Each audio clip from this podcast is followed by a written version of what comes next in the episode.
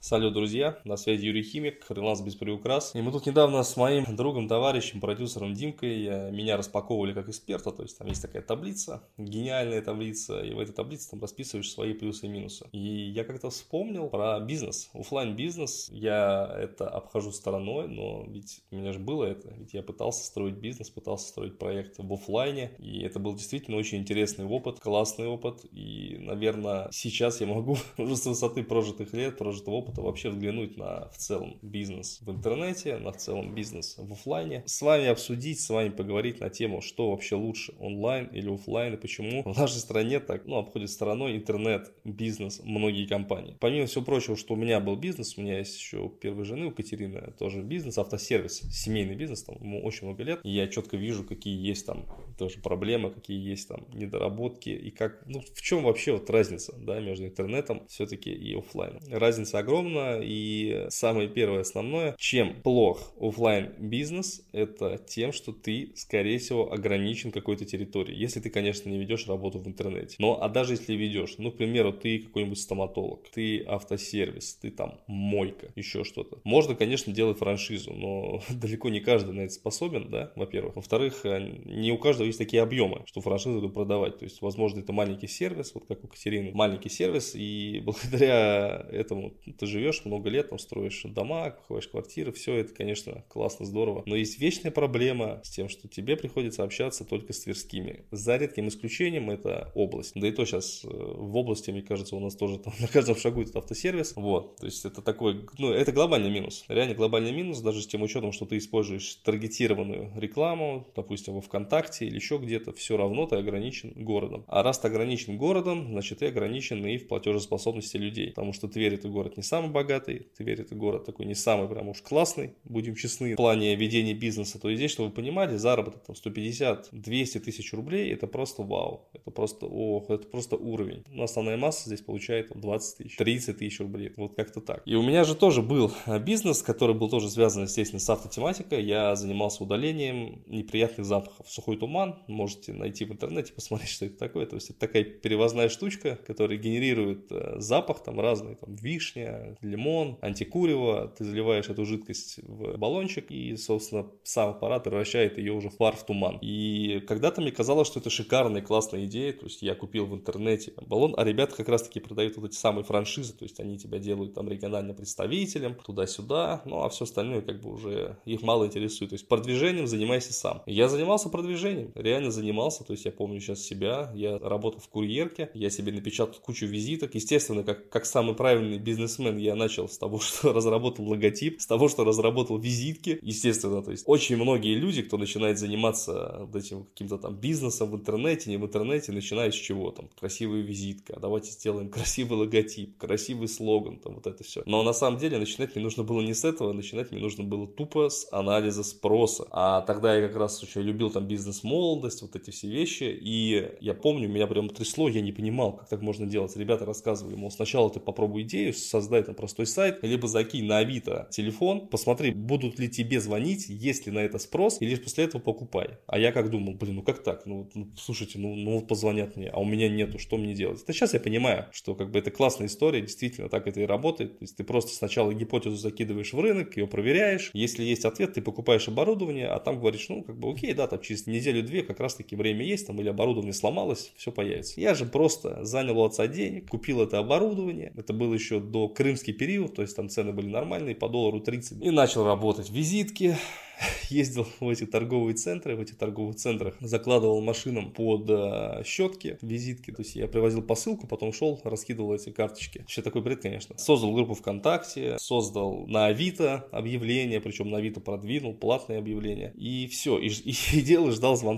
И, кстати, люди звонили и находили в основном как раз-таки через Авито, через ВКонтакте. То есть нужно было тогда, наверное, подумать головой своей, да, то, что имеет смысл запустить рекламу таргетированную, то, что стоит все-таки заморочиться над тем, чтобы к тебе приходили какие-то люди через рекламу, а не просто ездить что-то там раскидывать кому-то в надежде, что кто-то позвонит. Ну, естественно, кто же об этом думал тогда. По факту заказов было немного, заказы были небольшие в основной своей части, но были и большие. Самое жирным, самым жирным тогда это было удаление запахов в квартирах. Я помню, помню вот один случай вообще, то есть вот, реально шок-контент. Приехал на квартиру, и женщина говорит, короче, такая история. Приезжал сын, сын э, хотел сварить собаке кости, заснул, в итоге вода выкипела, ну и кость начала просто жариться. А вот этот запах костей, которые зажарились, чтобы вы понимали, это ужас вообще. И вывести просто невозможно. И по итогу я приехал, там специалист, да, давайте работать, там цена такая-то, такая-то, такая, 4-5 тысяч или 6 тысяч заработал. То есть квартиры были реально жирной темой, то есть там зарабатывал деньги хорошие по тем временам. Да и сейчас тоже, то есть 6 тысяч там просто за один день работы. Все накрыл пленкой, все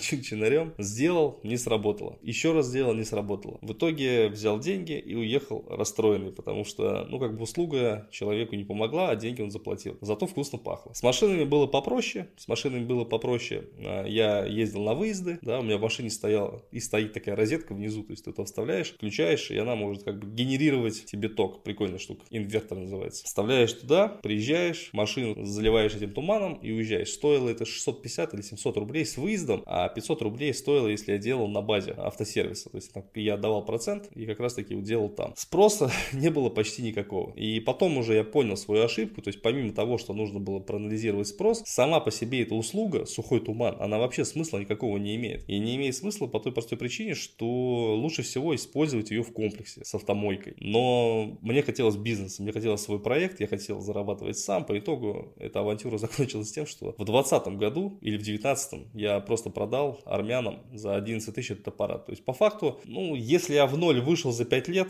это, наверное, хороший результат. И вот проблема-то офлайн бизнеса не только мой, вот эти вот сроки. 5 лет, год, 3, риски. Вы же понимаете, что даже открывая кофейню, это не как в интернете школу открыть онлайн. Это, конечно, тоже непросто, но кофейня это что? Кофейня это помещение. Кофейня это куча разных проблем там с арендой. Кофейня это разные службы. Должны вас прийти, посмотреть, проверить. Там, конечно, взятки сейчас какие-то давать не нужно, это тоже факт. Но, допустим, раньше этим, этим занеси, пожарникам занеси, там, милиции занеси. И это все было, это все реальность. Найм персонала. То есть обычно люди, которые вот живут в маленьких городах, они ленивые, работать не хотят, ничего не хотят, платите мне 100 тысяч рублей, а я буду сидеть ковыряться в носу. То есть люди не понимают, что платят за навыки, люди не понимают, что их задача приносить прибыль компании, они уверены, что они тут такие золотые ребята, которые прямо, ну, должны оплачиваться там и сказано. Обычно зайдешь там в какой-то магазин, в кофейню, ну, что там делают эти продавцы? Сидят, играют в телефон, смотрят видяхи, или вообще их нет. Вот вчера хотел кофе купить на улице. Кофейня уличная, казалось бы, человек идет мимо, там, стучит, подхожу, никого нет. То есть, ну, по факту люди потеряли там в моем лице 120 рублей. Сколько таких людей прошло мимо, кроме меня? Ну, вот, пожалуйста, вот отношение. Вот, это один из вариантов. Опять же, масштабирование. Кроме как франшизы, масштабироваться сложно. Если вы открыли какую-то кофейню маленькую в городе, то ваша целевая аудитория это вот люди, которые живут в Твери, допустим.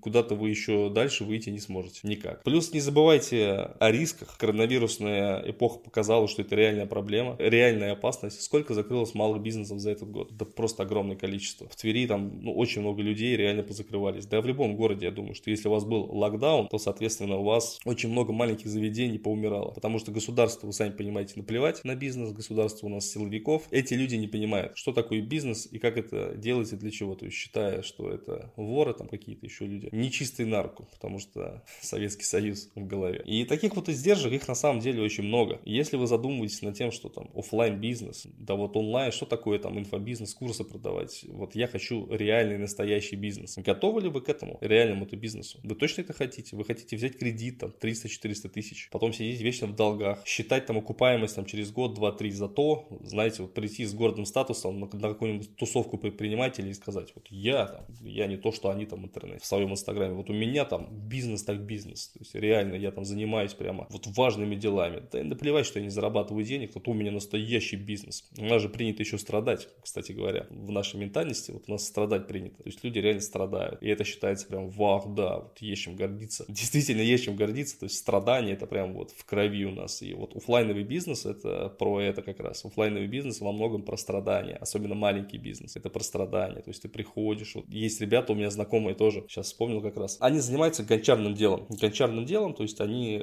проводят мастер-классы, обучение, сами гончарят там потихоньку, ну то есть делают разную посуду, вот все. Я с ними разобщался, я говорю, слушайте, ну как у вас вообще по работе, сколько вы зарабатываете? Они говорят, ну 50, 60, 70 тысяч в месяц выходит. Я говорю, а по времени как у вас? Я говорю, ну мы тут живем целыми днями. То есть представляете, люди, чтобы получать 70 тысяч рублей, они целыми днями живут там, в каком-то помещении, в офисе, на обучении, еще где-то. Целыми днями там живут. Это классно, конечно конечно, возможно, это классно, здорово, но ты все время ограничен людьми с Твери. Ну, окей, с ближайших там городов, области. Да и то, я сомневаюсь, что кто-то поедет там в здравом уме, допустим, гончарить там из Торжка или из Ржева или еще откуда-то. Там два часа ехать, чтобы просто поработать на гончарном круге. Поэтому онлайн имеет преимущество перед офлайном неоспоримое. Как минимум в том, что у онлайна гораздо меньше издержек. У онлайна гораздо меньше рисков. Гораздо меньше. Здесь ну, объективно можно зарабатывать. Есть свои нюансы, есть свои нюансы, несомненно. Но в то же время плюсов, ну, огромное количество. И самый, наверное, основной плюс, помимо издержек, в том, что нет вот этой вот зашоренности одного города. То есть ты реально можешь работать на весь мир. Русскоговорящий, а если знаешь иностранный язык, так вообще на весь мир. Потому что знание языка это просто ну, гениальная вещь. Я это в свое время не понял, очень жалею, ну ничего страшного. Поэтому буду рад вашему мнению, вашей обратной связи на этот подкаст. Если вы поставите оценочку под ним, это вообще будет шикарно. Отзыв свой напишите на него, потому что это способствует продвижению наверх. Ну и, собственно, если хотите меня найти лично, Юрий Химик, в Гугле, в Яндексе вводите и спокойно переходите уже в Инстаграм, пишите в Директ любую тему, любой вопрос. И, кстати, там же я могу вам подарить мини-курс, как зарабатывать на вебинарах. Бесплатный материал, который позволит вам освоить там простейший навык за 2-3 часа. Навык заработка на вебинарах. Все, всем счастливо, всех обнял.